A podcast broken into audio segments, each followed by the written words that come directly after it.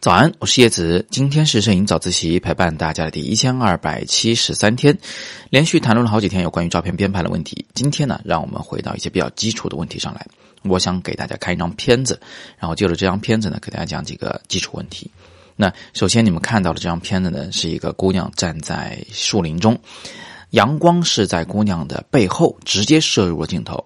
在这种大逆光的情况下，一般的相机、手机都会拍出来偏黑的照片，就所谓的曝光不足的照片。那么这个时候，我们肯定是要增加曝光补偿，让这个照片重新亮回来的啊。这个呢，相信很多同学都知道。但是呢，我发现有很多同学对这个曝光的正确与否还是有一些误解。那很多人看到这样的照片，看到那姑娘身后的阳光那儿一片雪白，什么细节都没有了，曝光过度了。就会说这张照片是错误的曝光啊，应该压低曝光来拍摄，避免照片中出现任何的曝光过度，然后再在后期处理中去拉高暗部的光线，让姑娘回到正常的亮度的同时呢，还保住太阳不曝光过度。这个逻辑呢，在有的时候成立，有的时候是不成立的。比如说你身后呢是有一些呃比较明亮的，比如说白云吧，啊，那在这个时候确实你不应该让白云曝光过度。你可以稍许的压低一点曝光，回头再把整张照片调亮，保住高光细节。但是呢，如果你身后出现的是太阳、探照灯，或者是其他什么极其明亮的事物，那么在这种情况下呢，你要考虑另外一个问题，就是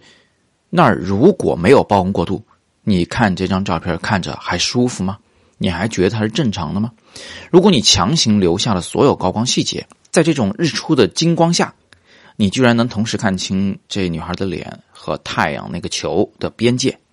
你觉得这是一个正常的事件吗？那如果你看过日出的话，你或许会有这样的经验：那个太阳一旦跳出地平线，就是刺眼到不行的，是看不清的。所以在这种情况下，我觉得你不必强求去让整个画面没有任何的曝光过度，强行去留下太阳那儿的画面的细节。我原来讲课的时候跟学生们讲过一个词，叫做“活该曝光过度”。那个光源本来就强的不行，那它的画面里当然活该曝光过度了啊！只有曝光过度了，才和人眼的感觉比较像，对不对？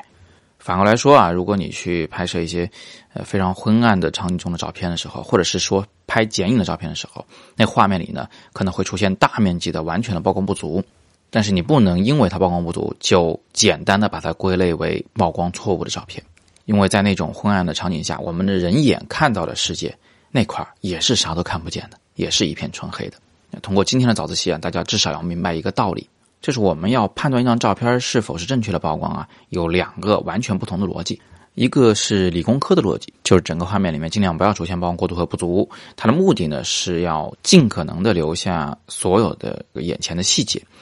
那另外一个逻辑呢，就是从感觉上来说的，也就是这张照片最后的观感是否和我们的生活经验类似。啊，如果看上去是个真实的画面，我们就大体可以认为它是一个正确曝光的照片。而在实操的过程中呢，其实两种逻辑我们都要考虑到。